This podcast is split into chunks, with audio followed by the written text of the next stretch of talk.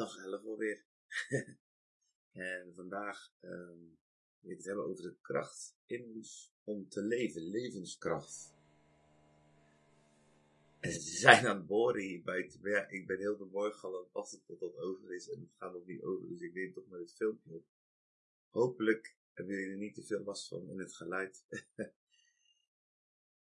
maar uh, over de kracht om te leven in ons. En heb je wel eens van die momenten dat je vastloopt, dat je het leven ja, even helemaal niet meer ziet zitten, dat je boven de pet gaat, of dat teleurstelling en ontmoediging je verhinderen om echt diepe vreugde te hebben in het leven. Wat is het dan heerlijk dat we weten als je zelf iets niet kan handelen, als je zelf iets niet aan kan, dat je iets hebt om op terug te vallen. En, en, en dat, dat waar je op terug kan vallen sterker is en wijzer is als jou. Dat is ook eigenlijk de functie van geestelijk vader en moederschap. Maar ook God is daar natuurlijk heel erg belangrijk in. Als we kunnen terugvallen op een persoon met een levenskracht die sterker is dan dood, depressie of ontmoediging. En dat is precies wat de prachtige tekst uit Romeinen 8 vers 11 zegt. Er staat, en als de geest van hem, die Jezus uit de doden heeft opgewekt, in u woont, dan zal hij die Christus uit de doden opgewekt heeft, ook uw sterfelijke lichamen levend maken door zijn geest die in u woont. Romeinen 8 vers 11. Wij zongen vroeger een tijdje zo'n lied, dat ging als dezelfde kracht die de dood overwon, leeft in mij, leeft in mij. Uw liefde die de wereld overwon, leeft in mij, leeft in mij. Zo'n prachtig lied, het was zo mooi, zo waar, zo'n proclamatie van Gods kracht in jou. En die kracht leeft in jou, maar die kracht is vaak zo miskend en zo ja, ongebruikt, zou ik ook bijna zeggen. Um, die, die geest die persoon die in jou woont, die opstandingskracht die Jezus deed opstaan, het woont in je. En dat betekent dus dat we altijd een plek hebben, een persoon hebben, een aanwezigheid van God hebben waar we op terug kunnen vallen. En zoals zegt de tekst, zoals de, de geest wil ook onze sterfelijke lichaam levend maken. Dat gaat niet alleen over als we dood zijn en we zullen opstaan in een nieuw leven enzovoort. Dat is ook prachtig. En dan krijgen we een nieuw lichaam, dan worden alle tranen afgeleverd, uh, afgewist. Maar deze tekst gaat heel duidelijk over ons lichaam, over ons leven hier en nu. Gaat over hier en nu.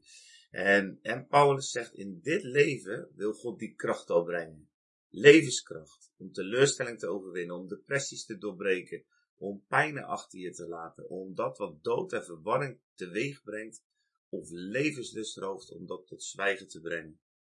En daarom wil ik je vandaag uitdagen voor een pittige opdracht, denk ik. En dat is om iets op te schrijven waar je die dood in ervaart in je lichaam. Teleurstelling, pijn, ziekte.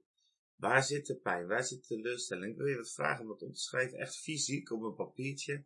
Ik gebruik bijna nooit papier om te schrijven, dus dat zeg ik er even bij. Eh, ik schrijf altijd alles op een uh, telefoontje. Maar en dan, en dan dat papiertje waar je dat opgeschreven hebt ook daadwerkelijk te begraven als een profetische handeling. Gewoon in je tuin ergens of waar je wil. En uh, doe het biddend. En val dan als het ware terug op de geest in jou die Jezus uit de straf deed opstaan. En ontdek de kracht van loslaten en van leven. Want we zijn geestariërs, toch? Hadden we een aantal dagen geleden het besluit genomen.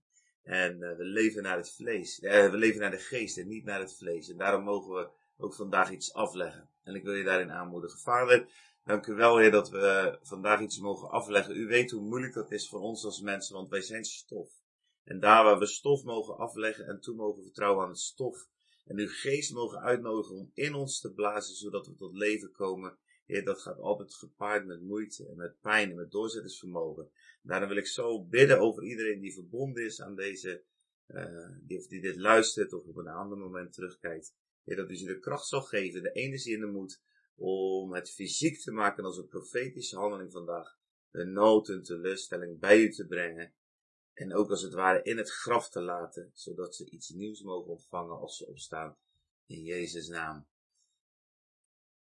Be blessed vandaag en ik ga hier morgen verder op terugkomen.